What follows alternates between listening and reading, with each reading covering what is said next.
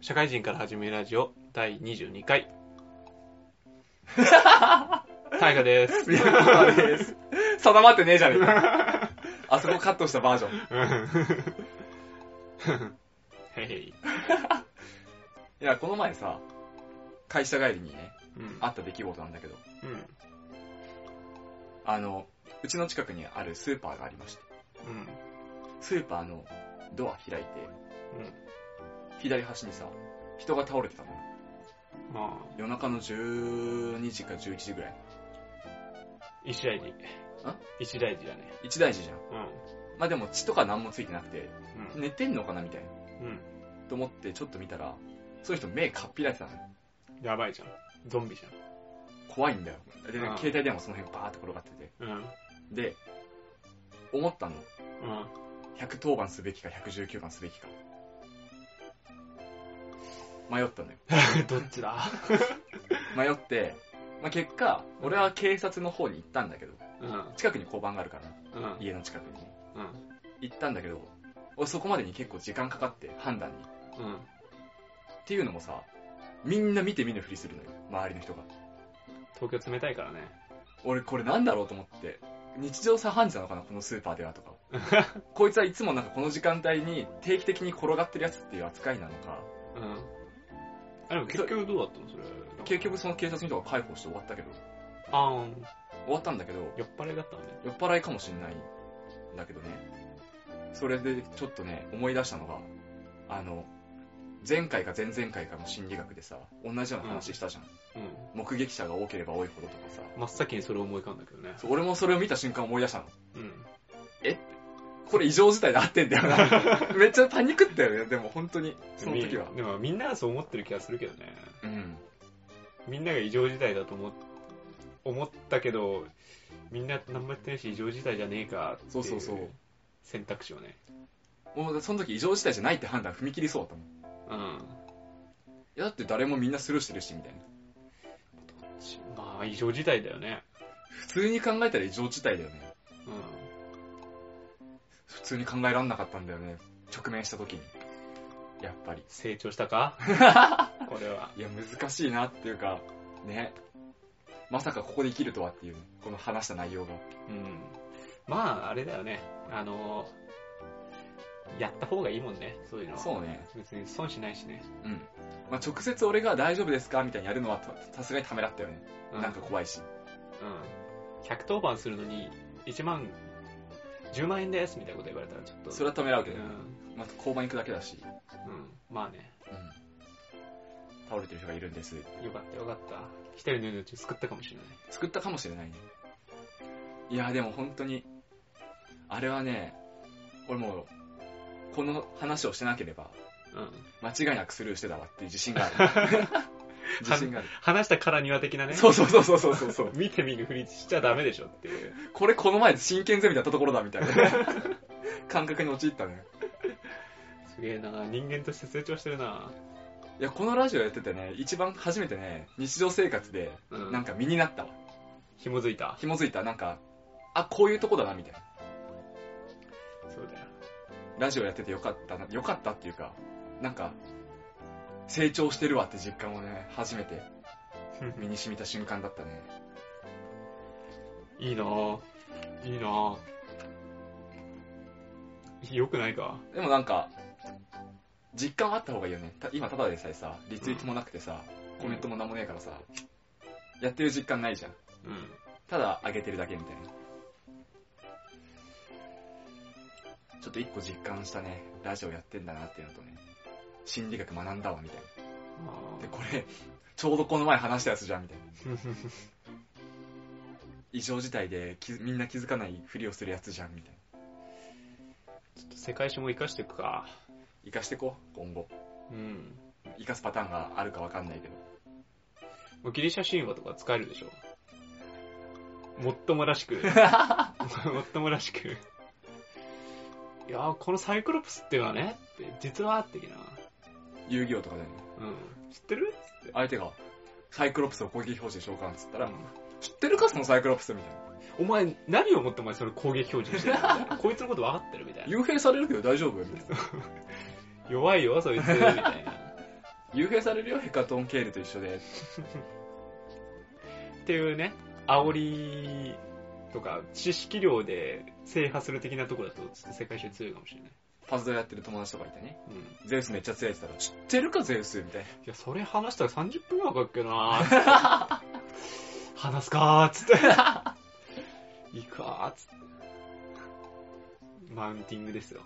知識量のマウンティングなんだ。知ってるだけで違うからね、そういうまあ、披露の仕方だよね。の。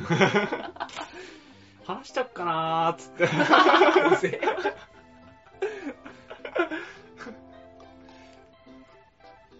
いやー、本当にね、あれはビビった話だったけどね、だいぶ。パニクったもんね、軽く。軽く？軽く。俺本当に頭の中数秒真っ白。あえ、何え、何？みたいな。やっぱ真っ先に気にするのが周りの人の反応なんだよね。あまあそうだよね。うん。周りの人の目でしょ。周りの人がどういう反応してるか、それに対して。うん。やばいやばいみたいな反応したら、110番する気にもなるんだけど。うんスルーするからさ、うんうんうん。スルーされるともうなんかね、スルーするのが正解なんじゃないかと思っちゃうよね。多数決の理論的なね。そうそうそう。無無言の。でこうやって後から話すとさ、いや、それは助けるよみたいな話なんだけどさ、うん。ね、あの行動を踏み切る勇気っていうのはね、めっちゃ必要だなと思ったわ。おっさんだったの？若い人、20代ぐらい。わあ。ま20代ぐらいの男の人。あ、なんかあれだよね。いや、わかんないけどさ、新宿とかだと俺無視しちゃうわ。ああの、いや、俺、豪徳寺ー、だったら？だったら、助けるな。あまあ、豪徳寺って言ってもわかんないけど、まあ、あの、住んでるとこだったら、あの、助けちゃうな。ー、ああの、普段いないから。ー、うん。いや、歌舞伎町で倒れられても、まあ普通じゃないか、みたいなこう結構そんなだったら1、2、100件ぐらい電話するわ、みたいな、うん、まあ確かにね。うん、感じになっちゃうからな。それなりに住んでるとこだったの？住んでるとこ？あ、そう、スーパー、スーパー、スーパーそう。まあ確かにそうなったら助けるね。徒歩10分ぐらいのスースーパーで。飲み屋街で倒れてるとまた違うもんね。住宅街だったからね。うん。逆になんでそこで倒れてるのって感じだったんだけたどり着けなかったんだろうな。ど。いや、めっちゃ怖かったしね。でもよくいるよ、会社の人で。マンションの前で寝て朝を迎えました。あ誰も助けねえんだ。冷たいよな。冷たいよなって言うけど難しいよな、これ。うんまあ100分の1ぐらいで死ぬからね、多分。100分の1ぐらいでね。うん。なんだっけ、前回言ったさ、4段階ありますみたいな。うん。異常事態だと認識します。助ける手段を知ってます。うん。じゃあ助けようみたいな行動に移りますみたいな。段階踏みますって言ったじゃん。うん。俺全部でストップかかったもんね、1回ずつ。異常事態、え、これ異常事態で合ってるみたいな。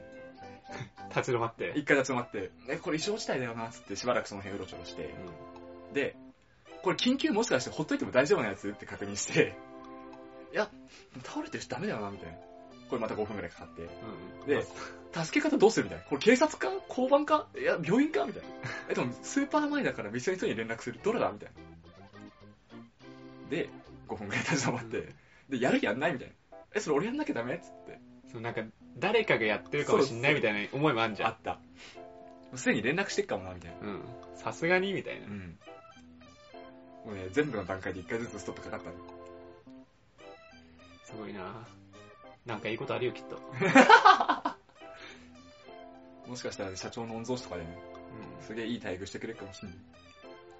まあ、そういうことちゃんとやってる人は倒れた時に誰かが助けてくれるさ。ね、そうであってほしいね。うん。俺があの立場だったら誰も誰も何もやってくんないとか悲しいぜ。そうだよなそんな冷たい世界だよ、東京は。最終的にそれが引き金、トリガーだったけどね。うん。俺倒れた時に助けてくんないの嫌じゃねみたいな。もう大体そうだもん。あの、偽善じゃないけど、善を行う時は。うん。俺がそっちの立場だったら、助けてほしいわってことで連絡したよね。そうそうそう。前もなんか、高齢者には優しくしようって思った時は、自分言ってたねそう自分の高齢者になった時のことを考えるみたいなね。うん。それを瞬時にできるかできないかですよ。瞬時には無理だったね。まあ割とあれだね。友達とかといったらすぐできるかもね。知ってる人とかだったらね、うん周りに知ってる人がいて、倒れてる人いたら、やばいよって話し合いになるからできるから、うん整理しやすい頭。一人だとね。整理がつかない。いいじゃん。いい、いい話。うん。いい話でしょう。ちゃんとこのラジオで話したことを身になってるよっていう。身についてるよっていうお話でしたね。そんなためになる心理学、今日、今日やっていきましょう。実践でしたっけ？そう、今日はテクニック系の話をしてね。テクニックもありすぎるから、うん。足んない部分ブログで書くわ。あら、うん。これで バズらせていく？バズらせていこう。で、今日話すのはテクニックの中でも今まで話したところと関係ありそうなところだけ話すわ。はいはい。で、関係なさそうなテクニックは、ブログで後日、公開と。楽しみですな楽しみでしょどうだろうね。ちょ、PV 数だけ見とくわ。う。アナリティクスの部分は大が任せる。じゃあまあそんな感じでね、進めてはい。いきます。じゃあ本編で。はい、お願いします。はい本編です。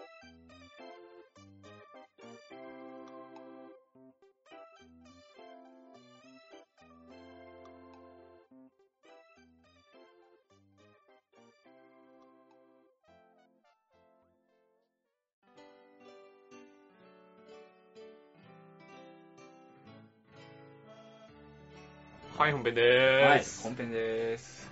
いや、心理学テクニックのお話に移るんですけども、はいはい。まずね、まあ、今日話すテクニックは基本的にコミュニケーションの、まあね、対人関係で人と接する時のテクニックの一つはい。として紹介していくんですけど、なるほど、コミュニケーションか。なるほど、コこミュニケーション。まあまあ、人と話す時にね、やっぱ、ギャルゲーじゃないけどさ。うん。好感度ってものがあるじゃないですか。はいはい。あの、俺とタイガで、どんぐらい有効度が高いかとかさ、うん。その好感度っていうのを、まあ一般的にね、よく言われてるのが、うん。好感度っていうのは、距離。これは心理的な距離と物理的な距離うん。と、えー頻度。会う頻度とか話す頻度。はい。頻度と期間。うん。関わってる長さだね。まあ、はい10年来の友達とか、はいはい。20年一緒にいる家族とか。はい期間と、えっ、と、印象の強さ。はい。うん。これはいい方悪い方どっちもだね。はい。どっち含んでも印象がどんぐらい強いか。はい。これの足し算で好感度っていうのが決まります。うーん、難しいね。言われています。うで、好きと嫌いが表裏一体っていうわけじゃない。ん。っていうのはこの印象の強さは同じぐらいあって、うん。うん。で、まあ頻度とか距離とかが、まあどんぐらいあるかは別だけど、どっちにせよ印象が強いっていうのは変わらないから、好きと嫌いは一転しやすくて表裏一体に。すっげえ悪い印象で頻度がめちゃくちゃ多くて、うん距離も近かったら 好きになるかもしれない。そうそうそうそううそう。ああ、なるほどね。まあ、嫌いっていうのは要は、そんだけ見えてるっていう、人の嫌な部分見てるって部分で、うん。その嫌な部分見るが何かのきっかけでいい部分見るに変わったら、はいはい。一気に逆転するよっていう。印象のプラマイナは単純なる量、量というか、うんってことなの？量。あの、すげえマイナスが100でもプラス100と一緒の評価みたいな。そうそうそうそうってことねそうそう。はい。等価交換だね、はい。そこは。印象が強い、どんぐらい強いかだ。うんうん。マイナスの絶対数値が、絶対値が100か、絶対値が20かみたいな。うんうんってところですね。で、えーっと、今から話すのは、えーこの印象の部分にかかるとこうん。はい。ろ。で、印象をどうやって強く残すかっていうテクニックをいくつか、うんうん。まずは、まずは、話そうと思うんですけど、まあ、そんなに喋ったことない人をまず想像してほしいんだけど、はいはい。まあ、初対面ぐらいの人かな。うん。まあ、婚活パーティーとかでも何でもいいし、はい。ああいう見知らない人がいっぱいいるみたいな場に、うん社交場みたいなところを想像してくれたらいいんだけど、まあ、まず一つとして、まあ、目を合わせるってよく言うじゃん。うんうんうん。話すときは目合わせようみたいな。うん。あれって、あの、まあ、仲良かったら別にずっと目目線合わせてもいいんだけど、あんまり知らない人と目を合わせすぎると、敵対のサインになっちゃうんだね。これ。うん。目を合わせすぎると？そうそう。相手をずっと見てるっていうのは。見られてる側からしたら警戒されてると思っちゃう。う。で、目が合った場合は、まあ、とりあえずテクニックの一つとして、目を合った瞬間に、ちょっと顔を背けつつ目線を残すっていうテクニック。むずくね？まあ、こう、こういう風、こういう風にってか、言葉で説明しづらいけど、まあ、こう平と目合いました。そしたら、まあ、スッて顔こんな感じで自然にうん。うん。背けて、で、目線はこうやって見て、こんな感じの流れ。流し目みたいな。な。流し目？そうそう。みたいなのすると、あの、敵対されてるとか警戒されてるって思いは、薄いまんま印象は残せるよっていう。うん。でもなんかすげえ目合うんだ。普通、私のことを好きなんじゃねってなるケース。それ回数だからね。凝視してないから。何回か会うっていうのを意識してるっていう。あー、はいはい。ずっとこうやって見見られると、こあうやってこうやって観察されてるような感じだとヤ、ンキーだね。でしょ？敵対とか警戒されてるって思っちゃう。ヤンキーの手法はそうか、逆なのか。あ、そう、逆で、敵対心の。敵対心を相手にアピールする場合は、はい。もうっていうのもあって、うその時は相手をひたすら見る。んはい。で、見る時は目だけじゃなくて、相手のもうつま先から頭まで見る。うわ、すげえな、ヤンキー。全部網羅してんじゃん。そうすると、もう警戒してるぜ、こっちはっていうサインを与えられる。うんうん。すごいね。ヤンキーの手法だね。うん。すごすごくない？ヤンキー。それ、即してるってことでしょ？まあそう、はいここは本能的にね、知ってる部分なんだろうね。えーすごいなえ自然とできてる部分だと思うわ。で、えー目が合った瞬間に、俺結構これなんかやるんだけど、知らない人とかって。ーうん。目が合ったら、目をちょっと開く。目を開く？そう、目を開く。目合って、こんにちは、みたいうん。な。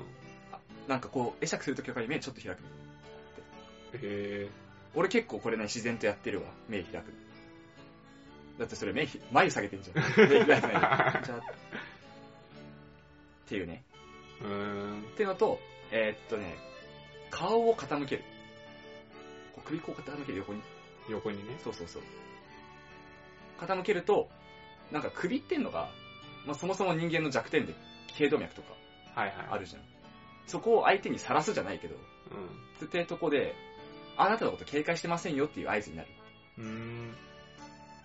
首を横にして、うんちょっと目をでかくして、あとは瞬間だけね、瞬間的にね、ずっとこうやってもう見開いてんじゃなくて、むずっ。いや、結構やばいやつに見えそうだけどな、首横にして。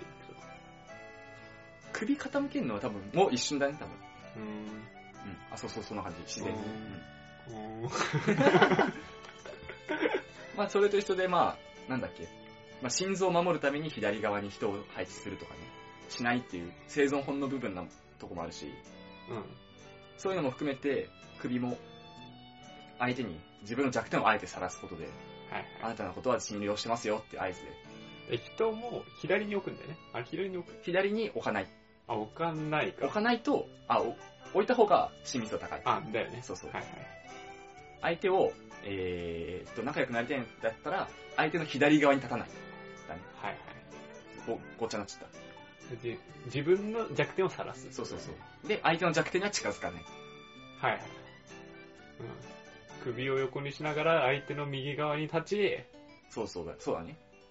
うん。で、目をちょっと見開くと。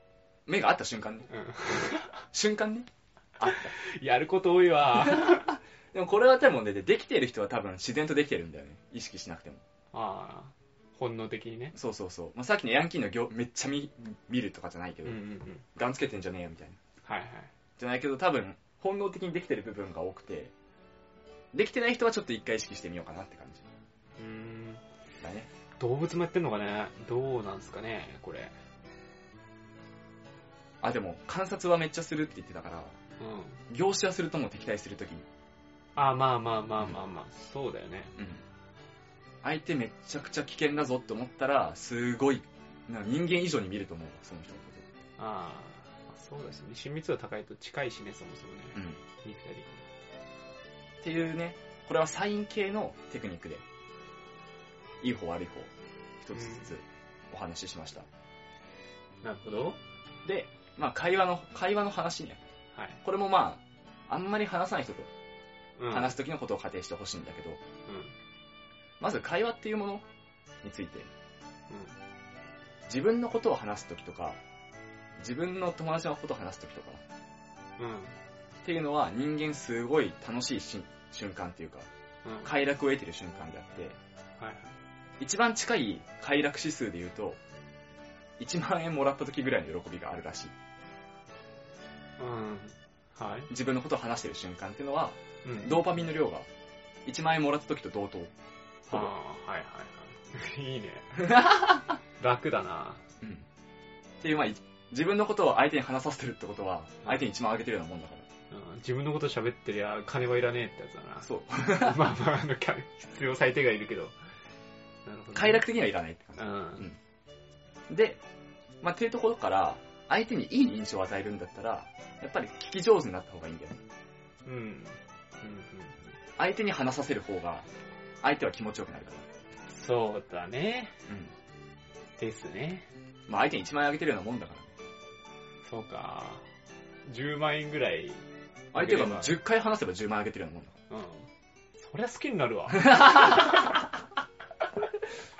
っていうところがあ、まあ前提としてね、はいはい。相手に話させるってところを前提として話すんだけど、まず、こっちである程度決め打っちゃって、うん推定を、推定した情報を相手に話すっていうのがテクニックの一つであって、うん例えで言うと、今のすげえ分かりづらかったと思うんだけど、うん。まあまあ、なんとなくわかるけどね。タイガが、えーっとなんかちょっと機嫌良さそうに入ってきたと。うん。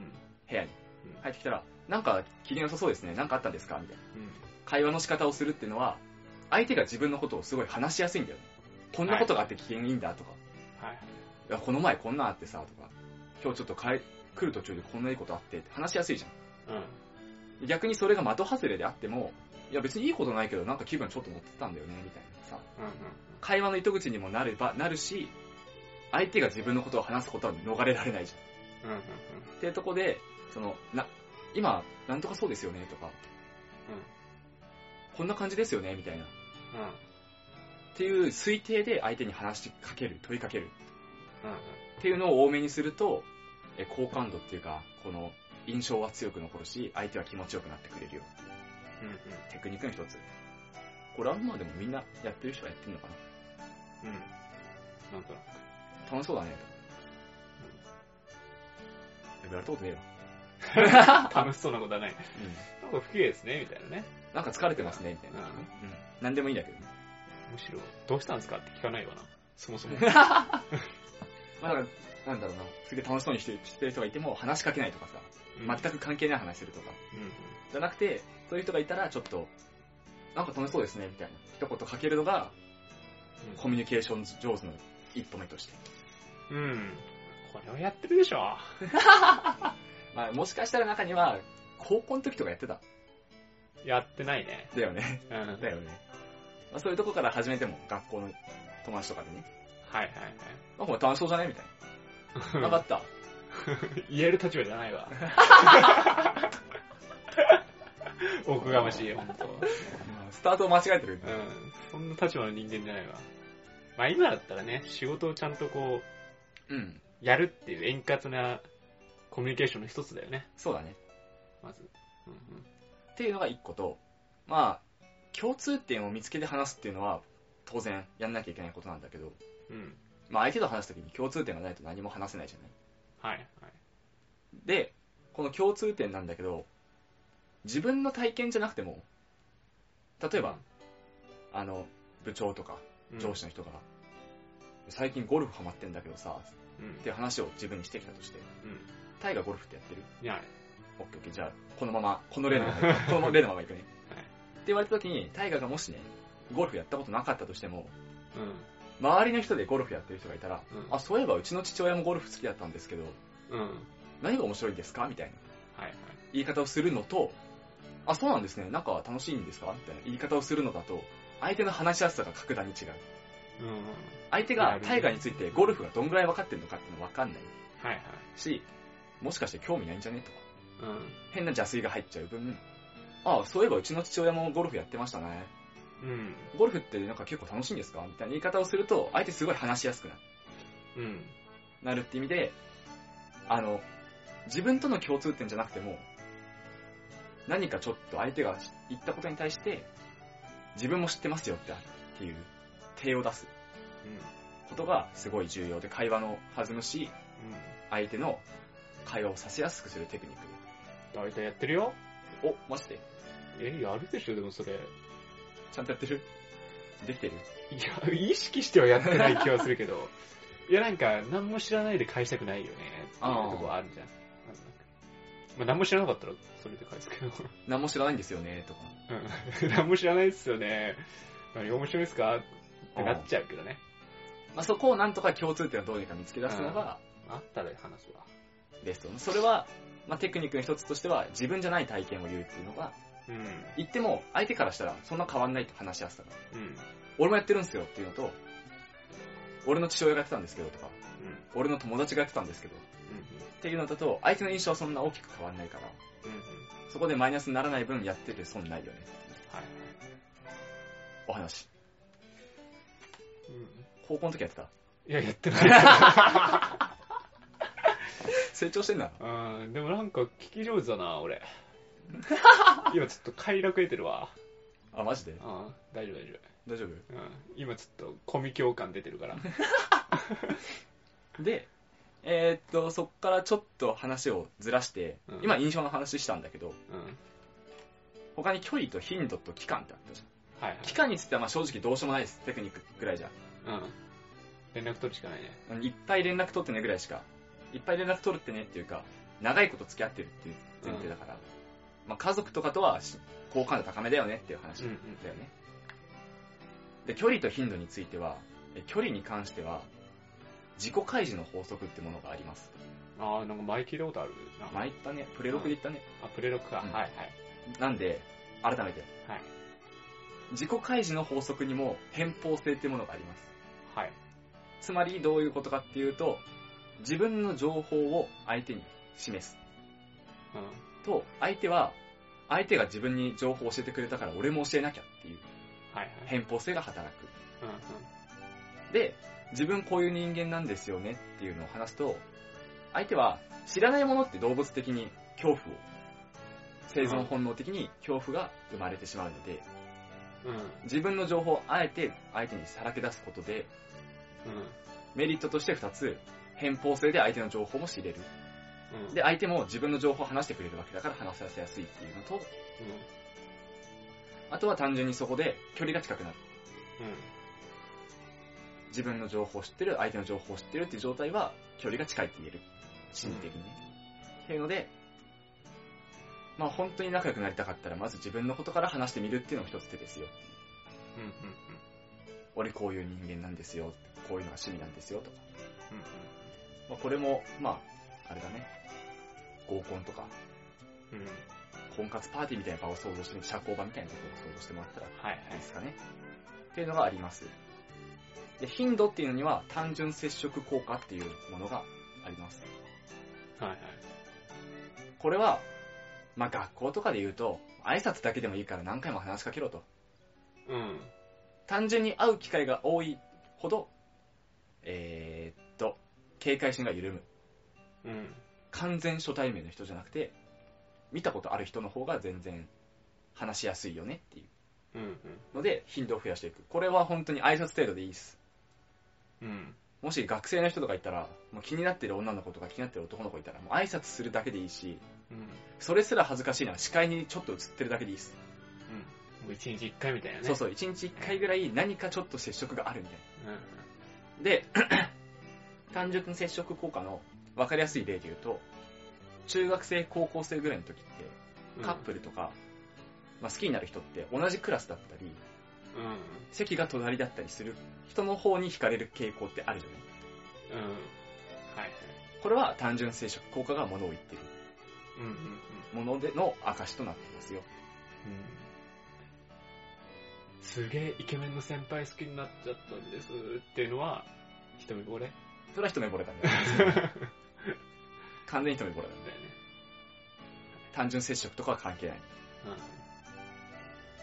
まあでも、ぶっちゃけ、なんかすげえイケメンの先輩好きになっちゃったんですって漫画では聞いた、聞くけど、俺うんリアルではあんま聞かないなっていうのは実際ある。確か 漫画とかドラマのフィクションは結構ありがちだけど、に。確かにね。実際は結構クラスメイトとか、近いとこ部活が同じところの人人の方がやっぱ付き合ってる率は高いのかなって思う。うん。っていうんで有効だよっていう証です。はいはい。証明です。。違う説もあるかもしれない。うんうんうん。俺はそう勝手に思ってるだけです。で、まあ人とのコミュニケーションね。で、もう一個なんだけど、えっと、ここからはね、結構、こういうものがあります、これはこういうものですっていう単調な説明になっちゃうけど、これは今までの話とかとは全然関係なくて、ポジティブガードって言葉があって、かっこいいじかっこいいでしょ。これはどう使うかっていうと、ネガティブな言葉を使って相手に命令するとか、相手に何かしてほしい時だ、ゃん。はいはい。時に、例えば、車を運転してもらう時に、うん。お前絶対事故んないでねうん。っていうのと、気をつけてねっていうのだと、うん。全然印象、あ事故率が違うっていう。うーん。家を出る前とかに、事故らないでねうん。っていう場合と、気をつけてねっていう場合、何が違うかっていうと、事故っていう言葉が入ってるか入ってないかなんだけど、うん。ネガティブな言葉とかマイナスな言葉が、その言葉の中とか命令の中に入ってると、強く残っちゃうと人間の中に。うん。で強く残るのはいいんだけど、残るまではいいんだけど、そっちに引っ張られるっていう脳が。っうん。てとこで、事故に寄ってっちゃうみたいあ、あ、な。事故ってくの？寄ってく。へー警戒するじゃなくて、そっちにだんだん、そっちに意識が取られる。うーん。で、引っ張られる。失敗するなよとかも。うん。ああ、まあまあまあわかるかな。プレゼンとか部下に命令するときとかも、お前絶対次のプレゼン失敗するんだよじゃなくて、うん。頑張ってねとかプレゼンね。成功させねとか、うん。次のプレゼン頑張ってねみたいな言葉のかけ方の方が、失敗率が下がってるっていう実験データがあります。まあまあまあわかるな、そこれね、すげえわかるよね。うん言いがちだけどね。れ。うん。失敗できねえからとかね。そうそうそう。あるある。っていうネガティブな言葉を使わないでねっていうものがあります。うっていうのと、これもさっきのとちょっと似てて、相手を動かす、相手を動かす、相手に何かしてほしい時のんうん。うん。テクニックなんだけど、もうか、さっき最初に話した通り、断、さっきの推定じゃないけど、断定して話しちゃううん。っていうテクニックがあります。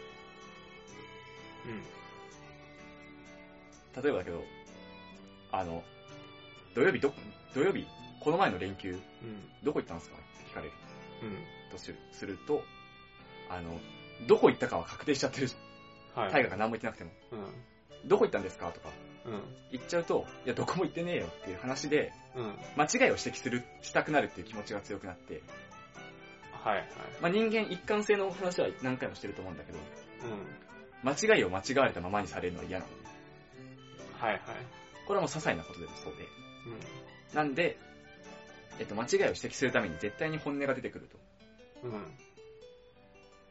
や、どこも行ってねえ、家でダラダラしてるだけだよ、みたいな。っはいはい。ていう話で、話しやすくなるってやつだね、相手が。プラス、本音が出やすくなる。うん嘘を言いづらくなるっていうか、とっさに嘘は出ないよねって間違い指摘するのに。うん。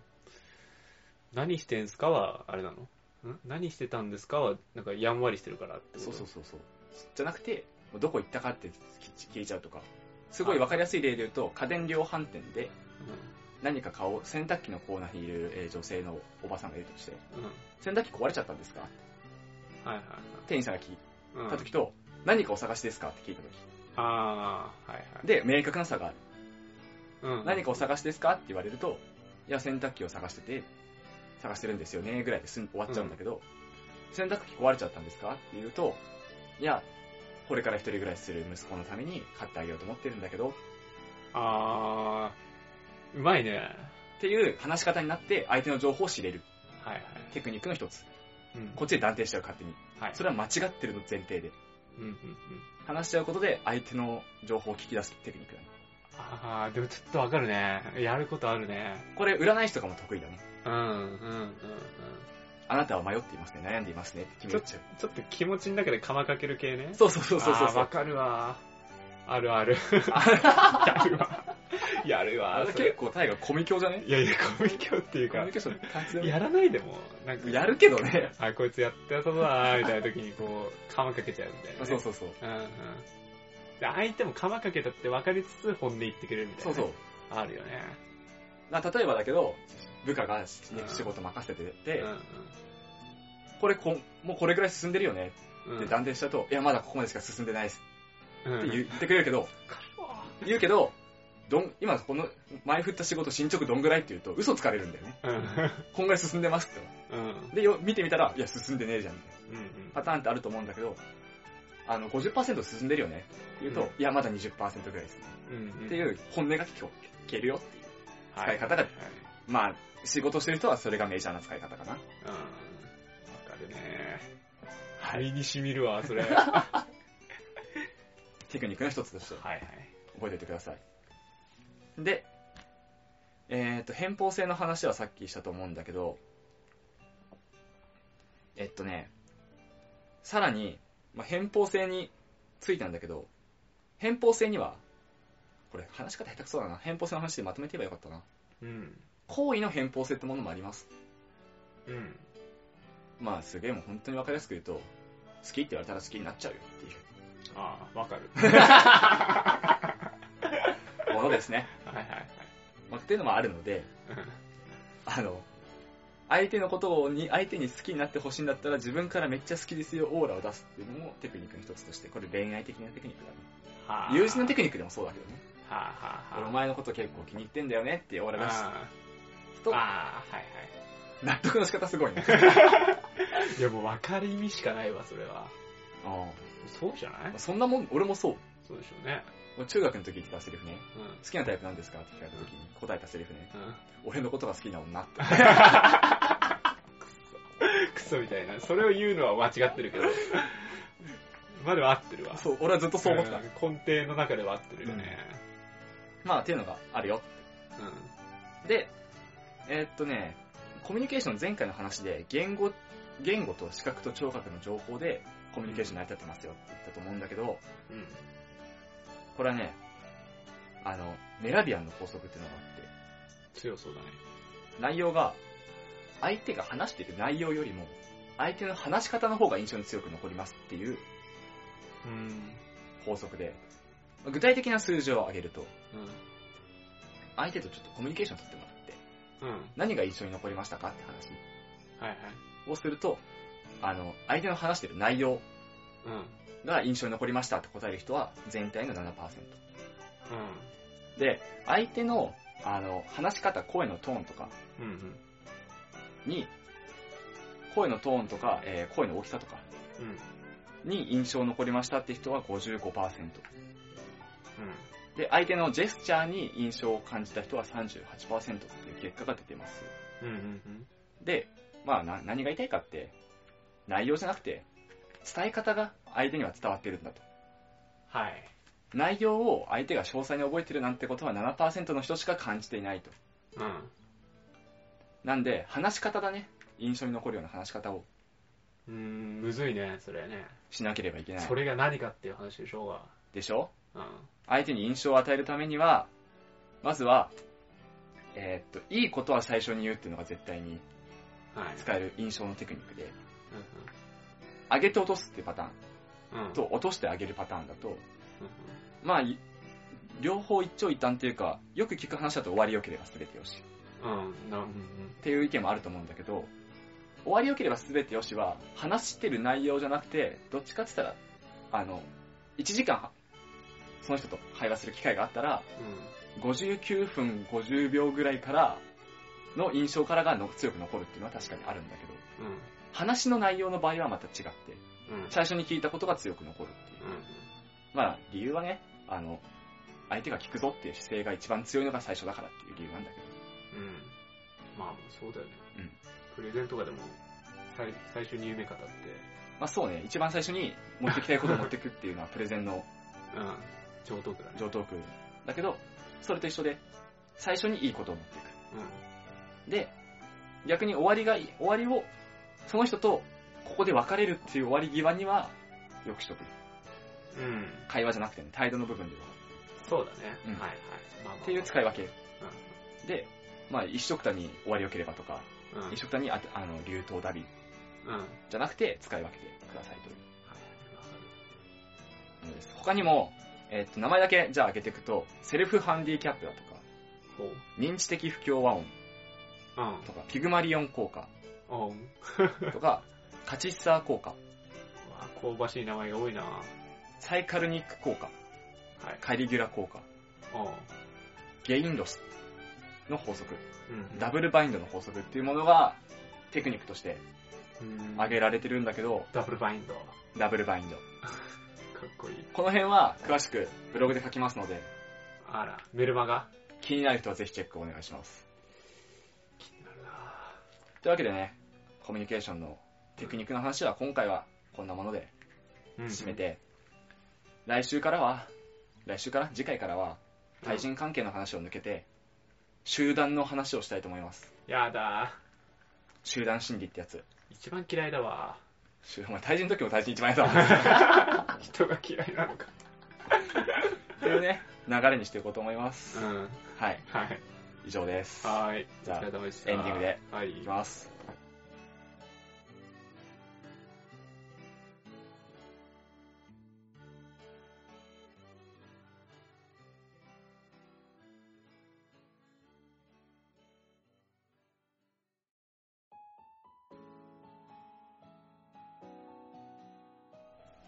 はい、エンディングです。はい、エンディングです。どーい。長くなっちゃったから、エンディングさっと終わらせよう。うん。っていうかやっぱね、テクニック系長くなるんだよね。なんかあれだな。はい。サイン以外に、あー、そうなのね、みたいなとこあんまなかったわ。ああ、もう、すでに使ってるわぐらいのやつ。いや、まあわかるっていうか、あ意識してさらに使おうかなぐらいの。どっちかっつったら、いや、俺が参考にした結構、なんだろう。資料とか、うん。サイトとかは、うあの、コミュニケーションが下手な人向けのものだったんだよね。ん。はいはい。下手な人とか、コミュニケーション能力が、足りないとか自分で思ってる人用、であって、向上させていこうっていうテクニックじゃないんだよね。あー。下手な人はここから見直してくださいっていうものうん。から参考にして取ってきてるから、割と普通っちゃ普通なのかそうだ。ね。普通の人が普通にできてることは多いね。はい。上げたテクニックはね。うん。サインはね、ちょっと、わかんなかったわ。ああ。わかんないっていうか、やってる気もしなかったわ。やってんのかもしれないけど。俺結構人と目線合わせるのに苦手っていうかさ、ずっと目見てらんないのよ。わかる。うん。目合わせた瞬間にちょっと反らしちゃうの。うん、若干。だから、ね、相手に敵対する意識がないっていうね。証一応そこもちゃんとできてるのかなって、ある意味。納得はしたよね。やそれやってるわ、みたい立ち位置とか、な。うん。首とかわかんないね。首ね、傾けるやつね。うん。頸動脈見せてくわ。うん。弱点をひけらかすっていう。頸動脈見せてくスタイルでこう。常に。首傾けるやつね。目開く俺ね、結構ちょくちょくやるんだよね。俺見たことないわ、みなみさん。お前に軽く会釈とかしねえもん。そう、軽く会釈するときとか自然と目がちょっと開くわ。お前なんか目独特だもんな。悪口でしょ。だよね、それ。目の表情硬くない？結構。え、嘘？タイが。目硬い？目の表情そんなに豊かじゃない気がする。すげえ言われるそれ。ああ、言われるんだなんか、やっぱりすごいサイコパスって言われる確率高くてさ。そうだね、目が動かないから。そう、目動かねえってさ、すげえ言われんだよ。うん。だからなんか話してる時とかも、割とこう目そのまま、は目見ながら話すから、だか無表情。ら俺、そうねだから俺割と多分目線外さないのよ。うん。なんか、敵対してんじゃん。いや別に意識ないよ。うん別にずっ何も感じなく普通に見ながら喋ってるみたいな。あで、言われると、お前なんか何考えてるか分かんねえよな、みたいな。あ。そこがサイコパスじゃねえかよ、みたいテクニックが足りてない。な。うん。目線は見すぎない。ああ。流し目でね。そうそう。で、あでもタイが目の表情硬いから目見開けないんうんだよ。。まあ、がん、がん、なんか、表情筋じゃねえや。目の筋肉、やばいんじゃないのかなないのかなないかもしれない。うん。どうしようかな。いや、もう結構俺最近悩みだもん。あ、それがサイコパスって言われるのか。いや、なんかさ、軽く言うじゃない？うん。最近サイコパスってさ。よく言うね。サイコパス診断とかもあるもん。うん。すごい、だから言われる確率が会社の中ですげえ多いわ。ああ。なんでこんなみんな言ってくんだろうって思うもん。そこなんだろうね。目がうん怖いんじゃない？ですか。怖いのか。目から変えていかないといけないか。そんな怖いかな。まあ、大河は言ってみれば、今日話した中とそこだけしか直すところがないと。あかもしれないね。目金ね、目金。そのサインのとこね。うん。確かに、南さん外すね、外す？俺外す、めっちゃ外す。うん。会った瞬間外しちゃうぐらい、ちょっと。うん。まあ、人見知りっていうのもあるんだろうけどね、多分。あ結構。初対面の人と目合わせるの結構きっちりもん。あ。ああ、そうね。俺はね、うん。人見知りの傾向あるから。うん。観察しちゃうわ。敵対してる気満々や。がっつり警戒してんじゃん。ヤンキーキッズの可能性あるね。あるね。うん。人のこと信用しきってないかもしれない。いや、なんかこの人どう考えてんだろうなとか思うのああ、人の顔見るの一番いいからさ。あそう。それこそなんか、目どう動いてんのとかさ。あ。あ、その話ちょっとしたかったけど長くなるからいいや。ジローって見ちゃう、ジローって。あのね、人の立場になって考えるとか、うん相手が何考えてるのかっていうね、うん。とこのテクニックも話したかったけど、え、次回それにしよっかな。次回それにするわ。それで潰す？それで潰そう。一回潰すわ、それで。ちょっと。気になるわ、でもそこら辺。目が弱い自分としては。相手の、相手が何考えてるか分かんないとかね。そうだね。っていう話が、まあちょくちょくあったからね。やっぱ人間関係のな悩み、なんか知恵袋とかさ、うん。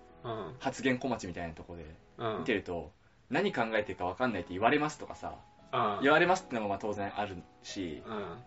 あの、友達が何考えてるのか分かりませんっていう質問とか、うん。場の空気が読めませんみたいな質うん。問、多めで、そういう悩みが結構多いから、うん。そこもニーズあると思うからちょっと話したいね。うん。わかる、うん、興味惹かれるね。そこら辺は。多分ニーズあるもんね。うん。じゃあ次回それにするわ。全然撤回。俺が発言小町に書いてる説あるから。めめし。発言小町でやってるとこがな。発言コースでやったりがめめしいわ。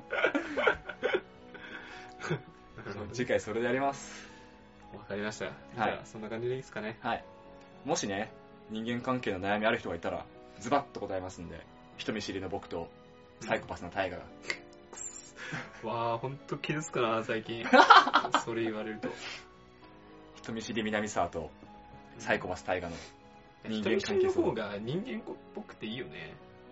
サイコパスってなんか人間味が薄いっていう意味だもんね。なんかそうなんだよね。なんだっけ？罪悪感感じないで悪いことしてるみたいなやつだよね。そサイコパスの特徴って。う。うん。俺割と表情なしで、うんなんかそういうこと言うからさ。表情筋薄いんだと思うよ。本当に。だから言われるんだよね。それはね、苦しみながら言ってたらなんかいろいろあるのに。口元は笑ってんのに目が笑ってないとサイコパスって言われがちだよね。ああ。どこで間違えたんだろうな、そういうの。あと笑い方がね、なんか、はははははってなんかカタカナで書いたような笑い方してると、サイコパス感ある。確かに確かに。感情豊かな笑い方みたいな。それは、それは大丈夫でしょう。大丈そ そんな俺機械音出してる？夫ふふふって。アニメであるようなさ、そんな俺きあんま聞かないしね。確かに。うんじゃあ、えーお便りお待ちしております。えーメールアドレスはシャカラジ199にあったマーク Gmail.com です。シャカラジは英語199には数字です。syakaradi199 にあったマーク Gmail.com です。はい。ツイッターとかブログとかのコメントでもお待ちしております。はい。じゃあ、次は私ではい。お願いします。じゃあ、それではまた来週。お相手はタイガと。南沢でした。